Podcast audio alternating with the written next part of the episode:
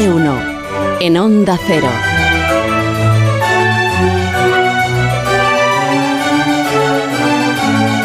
Ya hemos desmontado el mito gracias al libro El olor de la Edad Media de Javier Treité y Consuelo Sanz de Bremón y de que en la Edad Media todo era sociedad y que la gente y las ciudades solían mal, pero que no.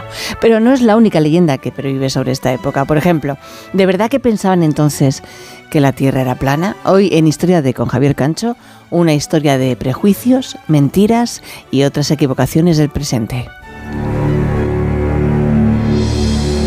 La Edad Media el nombre describe la consideración que se le dio al periodo, la época del intervalo entre dos cumbres de civilización, la antigüedad clásica y el renacimiento. Sobre ese entreacto que duró 10 siglos se arrojó una densa bruma que todavía no se ha disipado.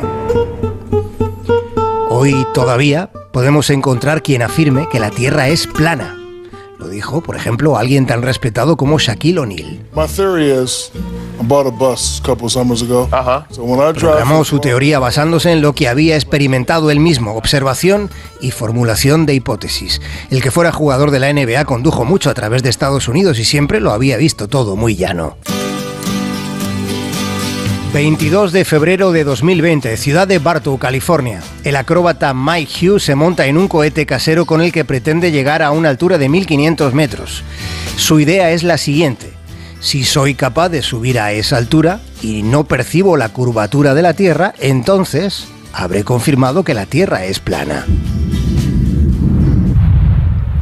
Pero por desgracia, en el momento del despegue, el paracaídas que llevaba el cohete, el paracaídas se desprende, mientras que el cohete con Mike dentro sube y sube y sube durante 30 segundos que se hacen interminables. Sin paracaídas que frene el descenso, el experimento del acróbata terminó en tragedia. Muerte por terraplanismo. A pesar de la apabullante existencia de pruebas científicas y de los cientos de imágenes que se tomaron desde el espacio exterior donde se ve la redondez del planeta Tierra, a pesar de tanto, para ser un terraplanista solo hace falta fe ciega y mucha ignorancia. Fíjense, hoy en día se sigue pensando que fue Colón quien hizo ver a la humanidad que la Tierra es redonda. Pero no es cierto. La prueba evidente de que en la Edad Media sabían que la Tierra es redonda está en la cartografía. Los mapas del medievo presentan un mundo más complejo del que hemos imaginado que tenían. La mayoría de los mapas de entonces representan una Tierra circular.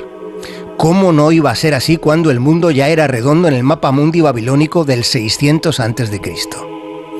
De hecho, un erudito llamado Abu Rayyan Biruni, nacido en el 973 del primer milenio, aquel hombre del medievo con matemáticas, fue capaz de averiguar el radio de la Tierra y su estimación se quedó a solo 31 kilómetros de un acierto pleno.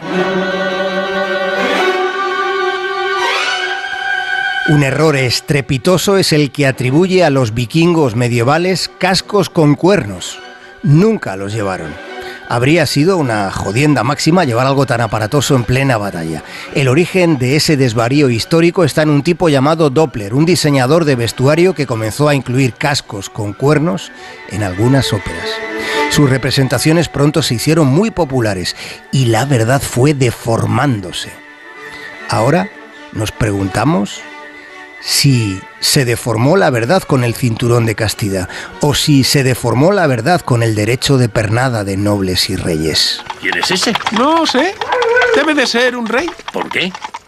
Porque va muy limpito.